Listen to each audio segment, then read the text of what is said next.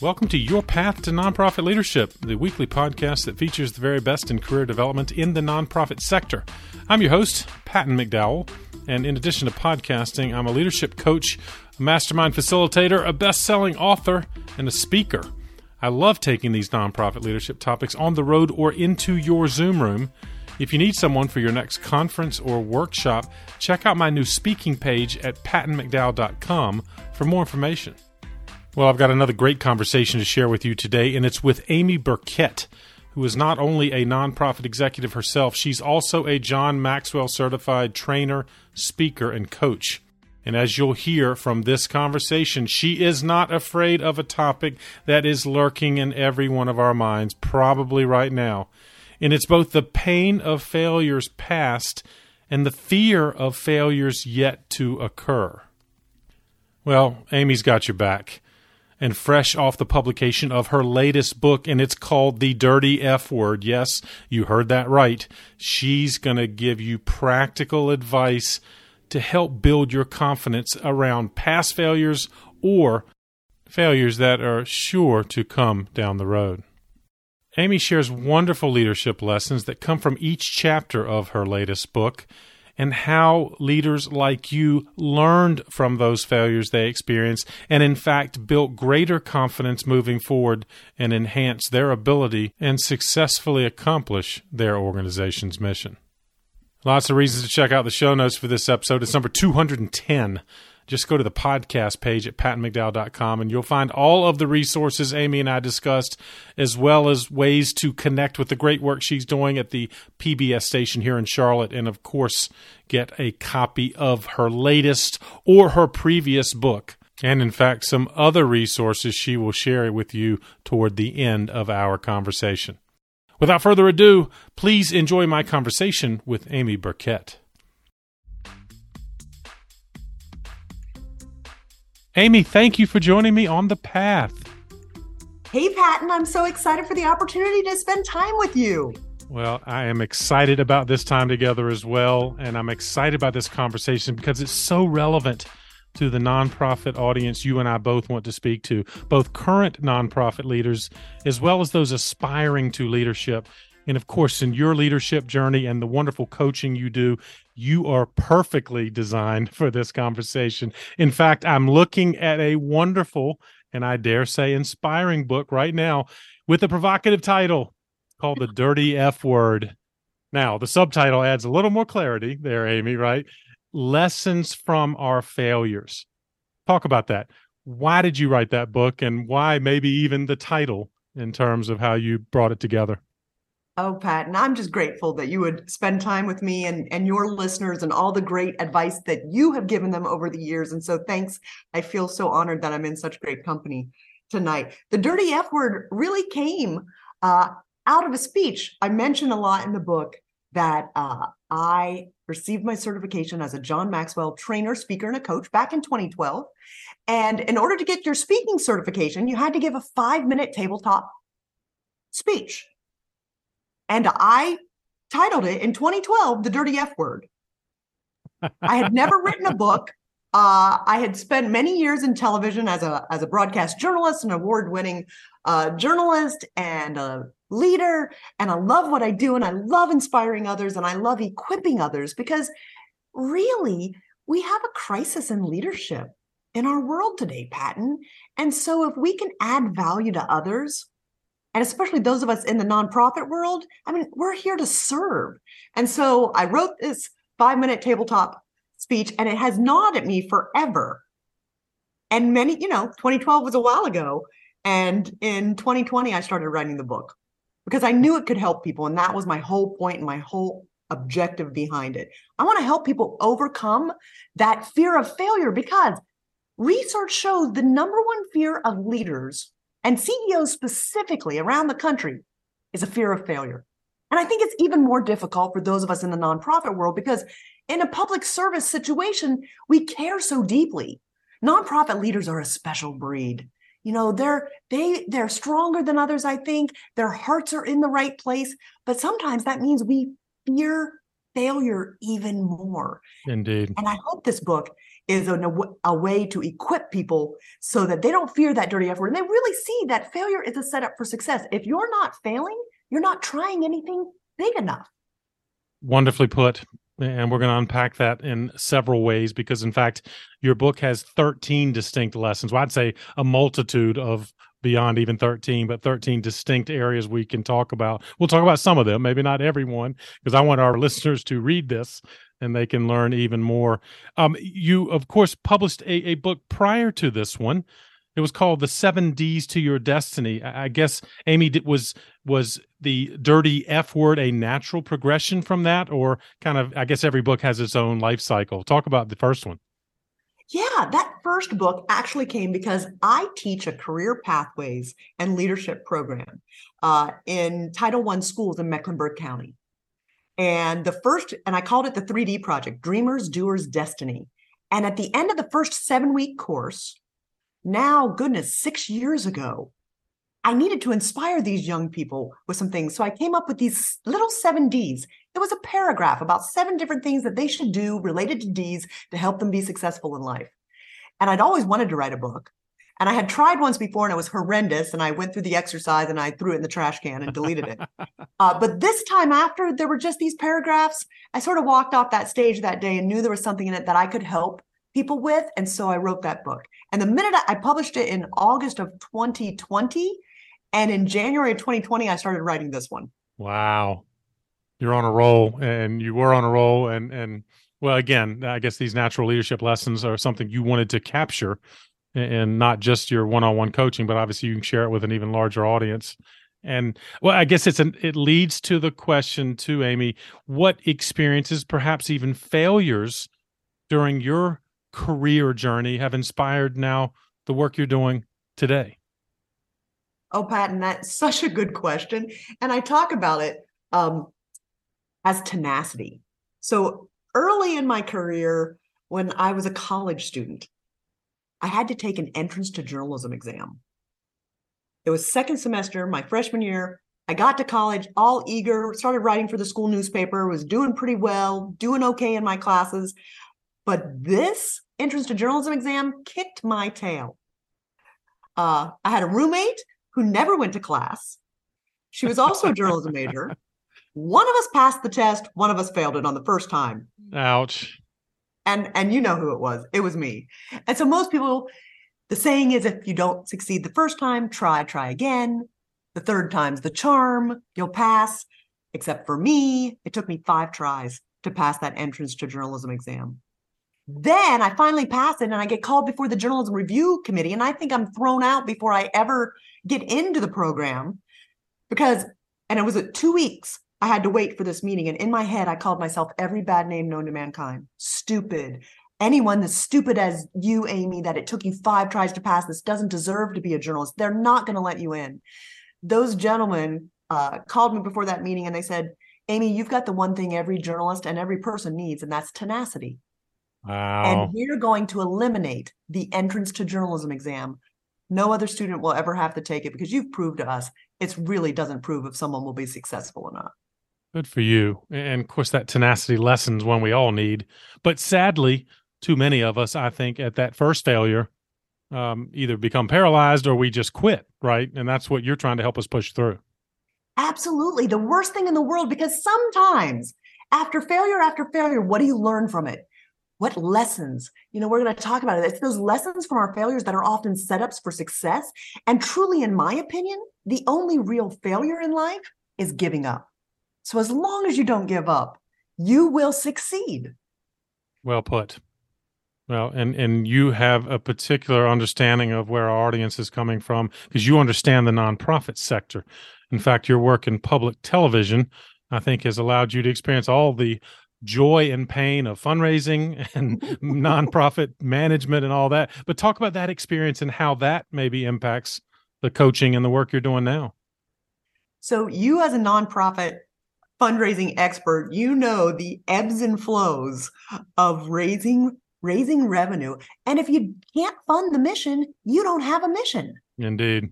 And so we have to be able to be tenacious enough, learn from a mistake. We're trying a fundraising uh, style and it's not working. okay, try something new, pivot, adjust, change. The story of life is that the only constant in life is change. And so we as nonprofit leaders have to continually evolve, continually change, continually improve what we're doing. And it's just, it's been hard. So up north in, uh, I was at the station in Bethlehem, Pennsylvania, which was part of the Philadelphia um, market. And in 0809, during the economic downturn, I had to lay off half half my team. Oh my gosh. Broke my heart. Never wanted to do that again. But it was through that failing that that lesson prepared me for when the pandemic hit here. I was determined not to have to lay anyone off in the pandemic. So we did something a little unorthodox at PBS Charlotte. We ramped up our work for hire and renting out our studio. To the best of our knowledge, we were one of just a handful of studios open across the country. And we did over a half a million dollars in for profit business renting out our studio. People were flying in from San Francisco, Miami, wow. Denver, Detroit. And we protected everyone masks. We had a, a cancellation policy. If someone was sick, they didn't have to pay us anything because we didn't want them coming in sick. Not a single person got sick from this, these outside folks coming in, but we generated enough revenue to pay off the remaining debt that I inherited when I came. And if I hadn't had that failure of having to lay people off in 08, learn how to do different kind of creative fundraising, the traditional, you know, asking people over the air to come to events, it wasn't working because we didn't have events. Exactly right. So that is fantastic. and that worked. You found an, an alternative revenue stream, didn't you? A creative uh, alternative revenue stream, and that's fantastic. Because I was going to ask you about when you arrived in Charlotte at your current station. Uh, there were some challenging issues you were dealing with, and I wonder for those nonprofit leaders who sometimes inherit even more challenges that they were made uh, aware of, you know, when they took the job. How did you approach when you know you landed? There's challenges in every direction. Talk about that process, I guess, of coming to that leadership role. First, I want to encourage every nonprofit leader and everybody who feels on their hearts that they want to be a nonprofit leader, because I truly believe it's a calling Patton. Indeed. And if you have that calling and then you develop tenacity and then you learn some of these other lessons that we're talking about from failing and not seeing failure as a tombstone to your life, but seeing it as a setup for success of how you can pivot and move on, the station was in really bad shape. Yep. And within a couple of months, uh, the roof leaked, we were off the air, and I had inherited $1.3 million in debt with no viewers and very few, uh, a very small base of donors to start with. So from there, everything was up. Half of it is our own perspective. And one of the things you mentioned in my other book, The Seven D's to Your Destiny, the biggest D that I think is important, especially for we nonprofit leaders, is the ability to defeat your own disappointment. Interesting. What do you mean by so that? Much, yeah. So much of our lives you know, I was thrilled. I was second in charge at my station in Pennsylvania, executive vice president, and I so wanted to lead a station. Well, be careful what you wish for. I got here and everything was a mess. right.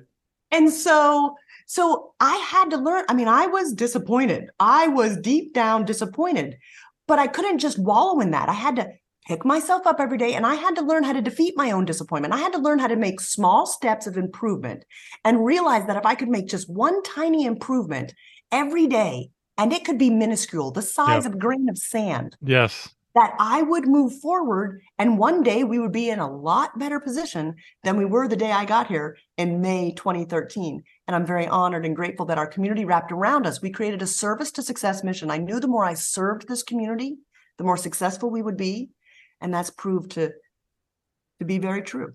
Indeed, it has been. As a fellow Charlottean, uh, I've seen evidence of the momentum you created. I wonder, Amy, how long did it take? You know, you had momentum, I guess, in some ways, right from the start, even if the the uh, surroundings didn't seem as optimistic. How long did it take, though, for you to feel like the flywheel began to turn? Three years. Really? Three so years. tenacity had to have patience too, didn't it? oh, absolutely. And that's my least favorite P word on the face of the planet. Yeah. Patience. Because as leaders, we see further than other people see. And I could see it so clear, Patton, in my head. But the financials didn't prove it. Our audience ratings didn't show it. But I knew in my heart if I served well, if I led well, if I equipped people, if I genuinely cared about this community, and I deeply do because it's an extraordinary community that deserves an extraordinary public television station. And together we worked to build that. Uh, but I just had to be consistent in that every day, a little bit moving forward. And we watched the ratings go up a little at a time. And then you look back. The best recommendation is when you look back over your life, you see those things that worked. And that's the encouragement to help you defeat your own disappointment on the days when you just want to stay under the covers and keep your keep your head head under under the pillow. We've all had those days. But again, Absolutely. thanks to encouragement like yours, we get up, and and I like the way you describe that. Even the minuscule progress turns into more, I guess, collective momentum that you can build upon. Um, all right, let me ask you a personal productivity question. I ask a lot of leaders on this program. Yeah, Amy, you got a ton of stuff coming at you as a leader, as a coach, and everything in your life. Any particular r- rituals or routines that help you stay organized? Uh, so I'm an early bird. I get okay. up early in the morning, usually around five. I, I try to exercise most mornings. Sometimes it's nighttime. But if I if I exercise, if I read, I'm a person of faith. I like to read my Bible in the morning. I have that just kind of centering of my life because when I get to the office, it's nonstop go. And and there are days like today where there's not time for lunch, and I'm grabbing uh, some water and a Slim Jim in my car in between meetings. And and next thing you know, it's the end of the day, and I have my own consulting business, and so I have coaching clients at night, and uh, it's it's so exciting though. It's just staying organized and and attacking the day with a love for life because this is the only day that we will have that's Indeed. like today. So let's just live it to the fullest and love everyone in our path and and believe that everyone's a 10 even if they may not believe that about themselves. We can extend our belief in them to help them grow and equip them to do better. Yeah, beautifully put. Are you a to-do list person, calendar person? You know, uh, the night before you get organized, the early morning. It sounds like you have a really nice the 5 a.m. ritual. I'm just again interested to hear kind of how you keep it all together. Early morning for sure, Patton. But the younger Amy was all about making lists, and I wrote everything on a list. Yep, I wrote yep. taking a bathroom break on a list. I I wrote making a list on the list. All right. But after years of doing that in my early 30s, it's sort of internalized now. Yes, I have a calendar that's very important and I and I double check it every morning. Sundays are a big thing. Like I like to look I like to take Sunday to reflect on the week that has passed and then plan for the week that is ahead coming. I love that. And so that taking time to reflect the good, the bad, the ugly on what happened and how I can handle everything that I have in this next week to have hopefully more good and less bad and not so much ugly. I love that. Uh, I have embraced of late in the last few years journaling routine and a prompt that is exactly as you describe. Lessons from the week behind me. What do I need to think about in the week ahead? So it sounds like you have that Sunday ritual as well. Um, let's talk about your coaching. Indeed, you have been very successful there, as I have heard from folks that have worked with you and how grateful they are. Um, many of us, including myself, have John Maxwell books on our shelf uh, clearly, he has been an inspiration to your work. What does it mean to be a John Maxwell leadership trainer? So we call him Papa John. and he is, uh, I believe, he just turned 75 years old. He's written more leadership books than anyone on the face of the planet. Last night I saw it was 85. Good grief. And to be with Papa John, I mean, it's just like you read his books and he writes like we're having a conversation right now. And that touched my heart. Yeah. And so I had read dozens of his books before I ever received my certification in 2012. Again, he sees everyone as a 10, and that's what I wanted to learn. He taught me that you don't search for success in life, that you want to live a life of significance significance is so much more rewarding than success. Success is just another thing on your to do list to cross off. But if you live a life that's helping others and empowering and equipping others, then that's a life well lived. And I I learned it in his books. And then when I received my certification, every year I go back for advanced training with him. Every August, I spend a week with him in Orlando, Florida. Wow. And he's a special man. And I've tried my best to adopt uh, his strategies because they've helped me be successful. And if it's helped me, then I can help other people. And there's nothing more exciting. I have a client who uh, runs an Easter Seals, a statewide Easter Seals Association in the Midwest.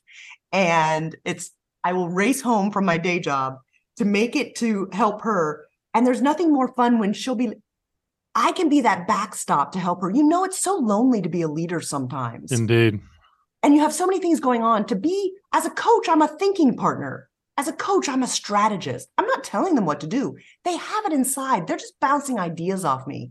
They're using me as a resource that i can bring together you know whether it's my pharmaceutical sales client in new jersey or this easter seals company you know i can bring it all together. Like do you see this happening elsewhere? And i have that perspective and it helps me on my day job too it's I not easy that. these days. It's hard to find talent. It's yep. hard to bring people in who want to do and serve and work as hard as we did coming up sometimes. But when you find them, you can.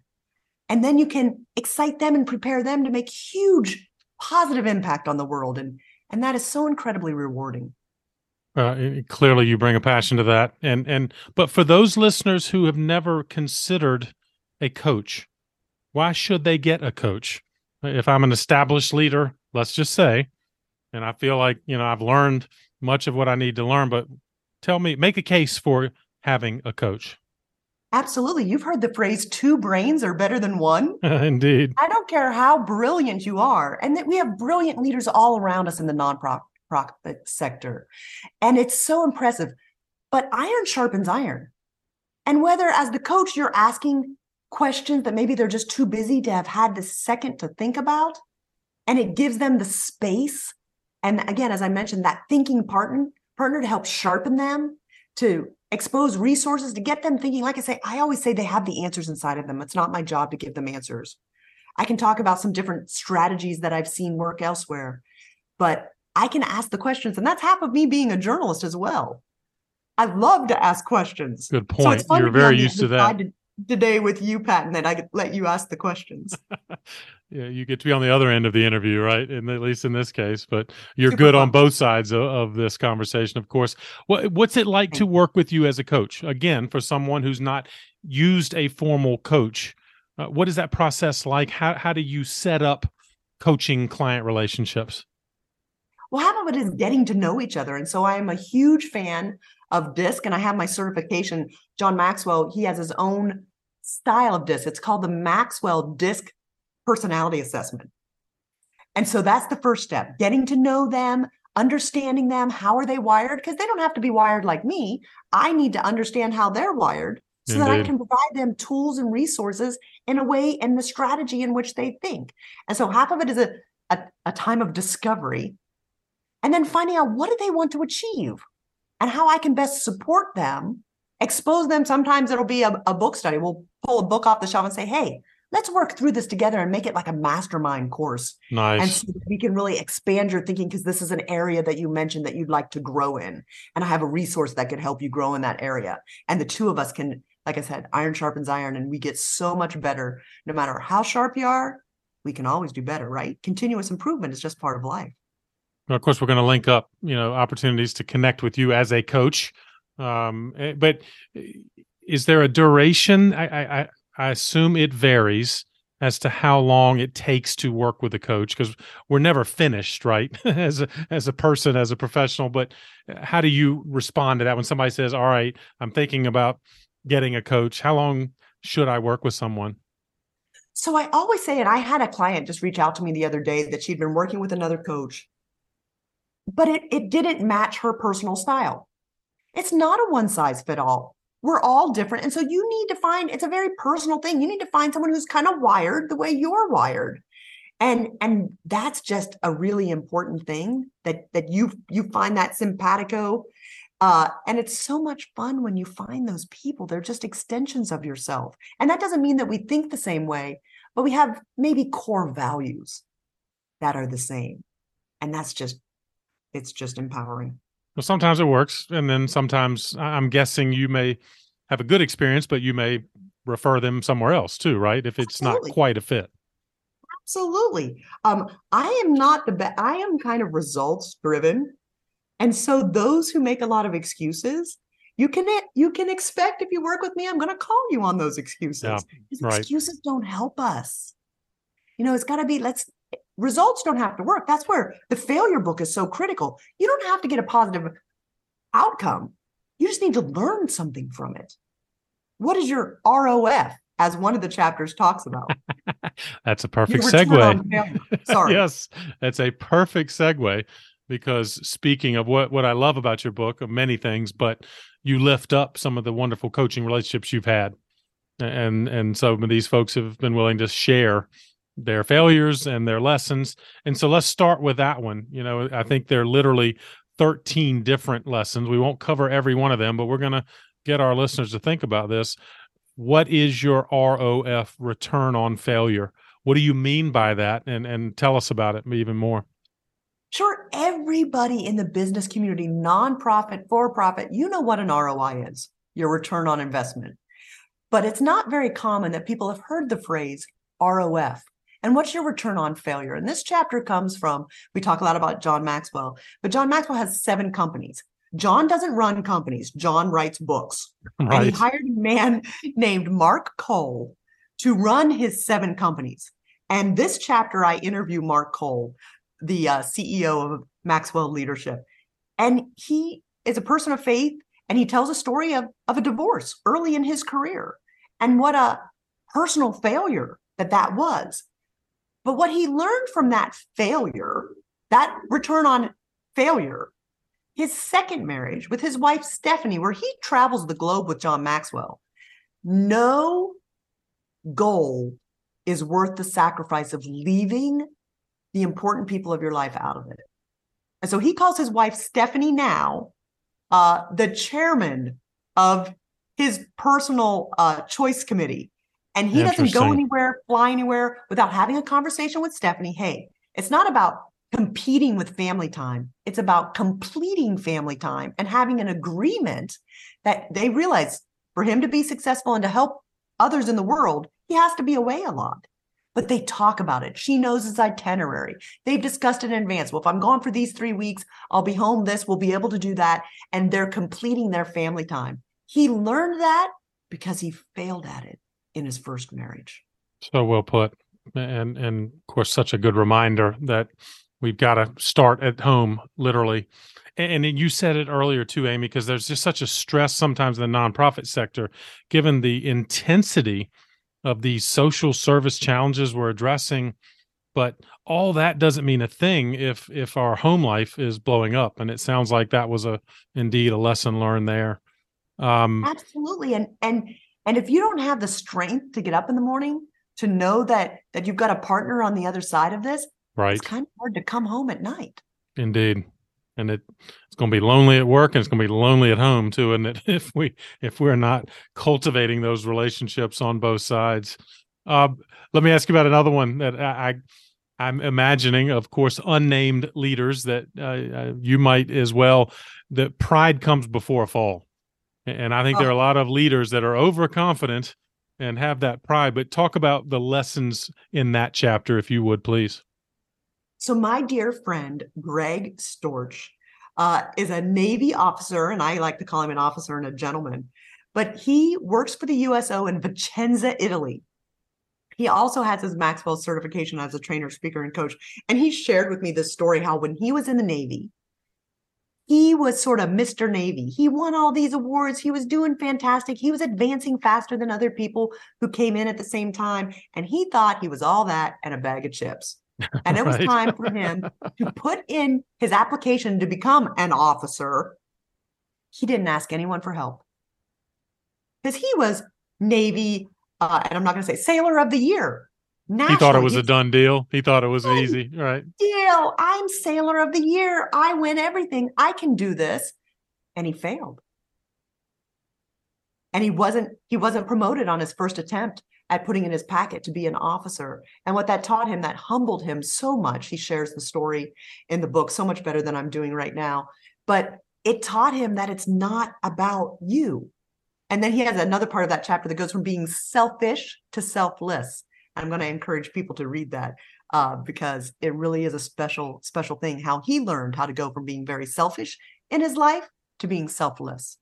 Well put again. And that's why these lessons are so relevant because, again, and we've all come across that uh, maybe those points in our lives where we felt like we had it all figured out. Hmm. And, mm. and it can come crashing down in a hurry, can't it? The more confidence you have, the more problems you will have. Yep. I mean, you don't want to be so paranoid that you you are constantly looking over your shoulder, but a healthy skepticism of how can I be better or that commitment to continuous growth Patton. I think that's so much what it is. We will, if I live to be 112, I will never arrive. I'm constantly learning and growing, and our world is changing so much.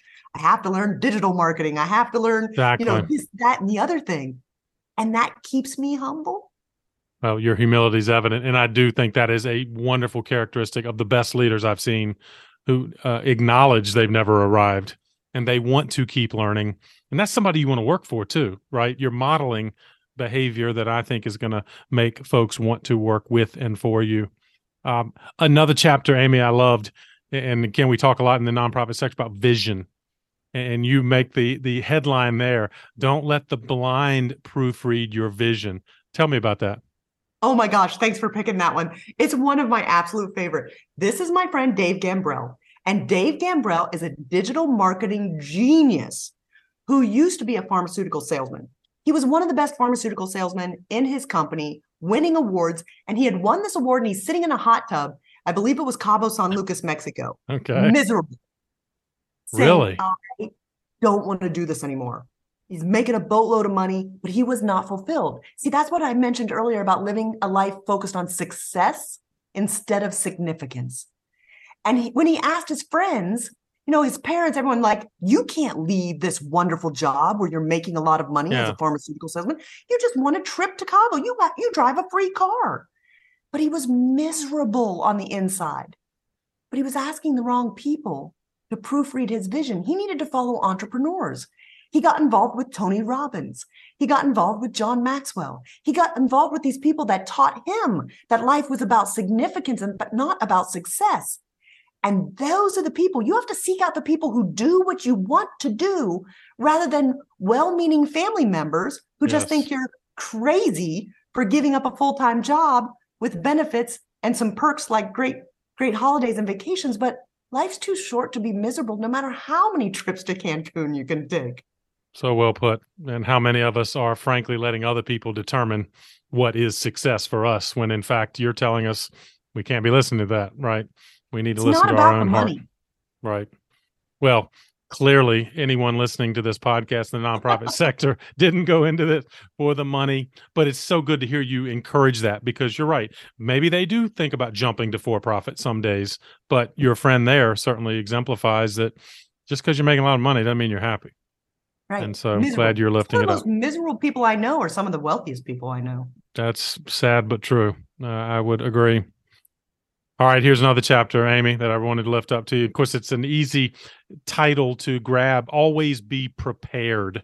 And in the nonprofit, ever changing world that you've lived and I've lived and many lived, but talk about some of the lessons of failure, maybe around always be prepared. So, you know this oh so well, Patton, because when the opportunity comes to you, you don't have time to prepare. Opportunities come in an instant. And this chapter is an interview with a dear friend, her young woman. Her name is Allie Dobbins, and she was in my 3D project. So she's one of those students who came uh, from that career pathways and leadership program that I wow, talked full about. circle, right? Yeah. She, I just fell in love with her the first day she opened her mouth. She dreamed of being Greens, excuse me. She's currently in college at the University of North Carolina at Greensboro to be an actress. And she's involved in this young leaders organization, and she got to meet an actor whose name, not Hill is his last name. I forget his first name, but he's on The Good Doctor. Okay. And she asked a question, and he said, "What do you want to do?" She goes, "I want to, I want to sing and I want to act." And he says, "Sing me a song right now." And she froze. Wow. And she could not do it. And she said she sang everywhere, all over the all over the house, all over right. down, down the halls of, of school. She never had stage fright a day in her life. But speaking of, I believe his name's Hill Harper. Yeah, yeah. And uh, he's in The Good Doctor. And he said, Well, guess what? You don't know. We had producers in the audience who this could have been your big break. You could have gone straight to Broadway. but because you choked, Oh, you'll never that's- know. That's harsh. But Oh, for a 19 year old young woman to learn that lesson at a very young age, she will never be in her life unprepared. And again, she's a genius of a young woman. She speaks fluent Japanese. my goodness. I interviewed her on my YouTube channel, and you can hear her speak Japanese. And I called her on it and I said, Sing me a song. And she sang an Adele song that was out of this moon because I just wanted She- to make sure she'd learned the lesson. But I, I'm so impressed, and again, because I, as I reacted to the story, I'm like, my gosh, I'd never want to act again, you know, given that kind of failure. But indeed, she turned it around completely, and so that's why, again, that's your point, isn't it? In each of these stories, every story setups for success what we learn in our failure especially when we're younger but you know i'm not so young anymore patton and i'm still failing forward there and that's go. what's so exciting because i learned a lot the difference between writing my first book and my second book and so and the third book and the fourth book will be coming and and i'll learn more every time john maxwell taught me you're never good at anything the first time you do it so just keep trying More reason to I- keep I like moving. to quote the very wise little fish in Finding Nemo from Disney. Just keep swimming, just keep swimming. That's There so much go. of life, learning from our failures. Well, this is fantastic. I got I have One more for you, then we'll close this. Um, I hear your coaching voice in this headline. Forget the rocking chair, get to work. Talk about what you mean by that. Oh, my dear friend Ann Nur from Bethlehem, Pennsylvania, uh, is, I believe, 62 years old, and she got laid off during the pandemic. She had been an accountant her entire career, but her passion was making films. Interesting. And she knows Dan Roebuck, uh, who had been in Lost and, and a million other amazing, he's a huge actor. Uh, and so Dan would bring films to Bethlehem, Pennsylvania to make independent films. And she worked on those films. And she could have retired, but she had unleashed her passion. And she is currently making films with Dan Roebuck uh, that are going to film festivals and doing well at 62 years old when she had never had anything but a assistant credit in an independent film before. And now look at how she felt like she, you know, accounting wasn't her first passion. How do you make a film if you can't pay for it? there you go. That accounting experience is helping her do the Paid off. fundraising she needs to be able to produce films. And she is wildly, she is seeing more success now in her 60s than she ever saw in her entire life. And so it doesn't matter how young you had the Allie Dobbins example of a 19 year old young right. woman and Ann Nur in her 60s of losing her job, but she wasn't going to get in the rocking chair. She has too much life, but the best is yet to come unless we just want to sit in a rocking chair. And I don't know, that doesn't sound that exciting to me. Couldn't agree more. I, I'm motivated just listening. Let's close with this one, Amy. Changing what ifs to what is. That is your closing chapter, and I'm guessing for a good reason. But what do you mean by that? So people need to understand why they fear failure. I mentioned early on 91% of CEOs fear failure, but it's not a fear that, you know, okay, I made a mistake. It really is, am I not enough to overcome that failure? and it is an internal very personal thing and so if you i'm sure we any listener can feel this how many times have you said well what if i can't do it what if i fail what if i'm not good enough what if i'm not young enough what if i'm not pretty enough what if i'm not smart enough There's an insecurity, right? And all that. We all have it because we're human. Yes. if you're human a you're gonna fail and b you're gonna have some level of insecurity.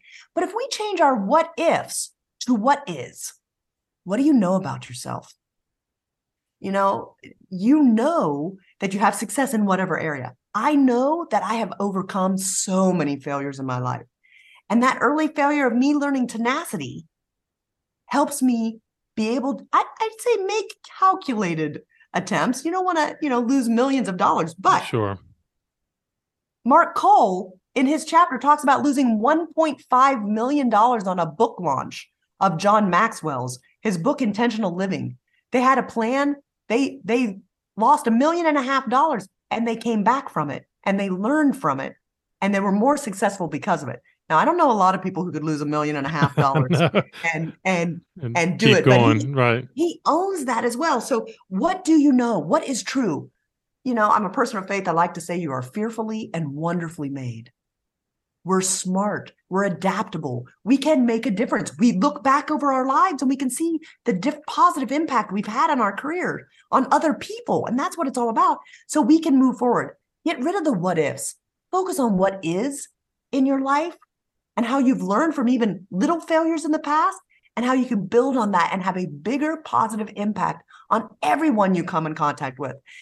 And if we spread that kind of joy and that kind of impact in the world, just one person at a time, what a better world we can all make together. Wonderfully put, Amy, as you have done throughout this conversation. I had no doubt, and I'm delighted to share all these takeaways. I've got notes all over my uh, script here, if you will, and so glad that you were able to add to it. And it's clear to me in your mindset, we're either succeeding or we're learning. There's not success and failure, right? We're succeeding or we're learning, and you're a wonderful embodiment of that principle. Um, it, You're amazing, Patton. Thank you. I can't believe it's taken us so long to connect because I've heard every good thing about you and love your podcast. And it's such an honor to be on your podcast. And so thank you. I just want to say John Maxwell has a book. He says it's it's called Sometimes You Win and Sometimes You Learn. And that's a great book of his as well. either way you're in good in good standing well in fact that leads to a, a final parting gift if i might ask amy of you uh, and of course maxwell alone would you say 85 of his books Yeah. but is there one book that maybe comes to mind that you would recommend to our listeners if they want to start their reading journey with your recommendation So I, I've talked about several Maxwell books. So I'm going to go in a different direction. I'm going to add a Patrick Lencioni book. good And I'm going to I'm going to say The Four Obsessions of an Extraordinary Executive by Patrick Lencioni. that's one i have not read i've read several of his but tell me why you like that one so much Yeah, he has Death by Meeting. He has Five Dysfunctions of a Team. exactly very prolific uh, New York Times bestselling author. But The Four Obsessions of an Extraordinary Executive, it really is about connecting to people. And it's different than just, yes, we have to handle financial things as a CEO. But if we lose character, there's no coming back from that. And so it talks a lot about character and, of course, several other things because it's the four obsessions Right. And I want you to read it uh, because it really is. It's such a quick read. He writes what the, he calls leadership fables. right And Right. so it's like two thirds of the book is just like you're reading a novel. And then the last 30 goes back and kind of reinforces the principles throughout. So if you've never read a Patrick Lencioni book, I think I think your audience would enjoy it. Love them. Uh, and so glad to add that one to my list. And again, encourage our listeners to check it out as well, as well as checking out both of your books, Amy. Uh, we'll have them linked up in the show notes. So let's finish with that. Where can our listeners find out more about you and the great work you're doing? Well, again, you're so kind, and I so appreciate this opportunity to share and hopefully encourage and inspire you and your audience. Uh, my website, amyburkettconsulting.com. If folks are interested and they want to receive my weekly, I send out a weekly inspirational leadership tip every Monday. And so they it's free. They could sign up there and, and enjoy a little free inspiration and motivation. And I would love to connect with them. Fantastic, Amy. We will link it all up in the show notes. I encourage our listeners to check it out. And thank you one more time for joining me on the path. Uh, I love your path. It's such a good path, Patton. Thanks so much for having me on. I appreciate you. Well, I hope you enjoyed this conversation with Amy as much as I did and came away with some practical ideas to help you reassess maybe some of the failures you've already experienced and strengthen your confidence to deal with the failures that will inevitably happen to all of us. Don't forget about the show notes available. They are on our website, pattonmcdowell.com. You just go to the podcast page, find episode number 210, and you can learn more about Amy, her great coaching and consulting work, and of course, find out how you can get a copy of her book, The Dirty F Word. As always, please share this episode with someone else on the path And if you haven't already, you can subscribe to this podcast. Just go to the podcast page at pattonmcdowell.com and you'll see the follow button, and that will assure that you don't miss out on any of our weekly episodes. They come out every Thursday. And of course, if you like this one, click on the episodes button at the top of that page and you can scroll through thumbnails of some of our most popular episodes or search by topic or guest name. Thanks again for all you're doing in the nonprofit sector, especially right now, and keep up the good work for causes that are most meaningful to you. I'll keep bringing you content that can help you do it even better. Have a great week, and I'll see you next time on The Path.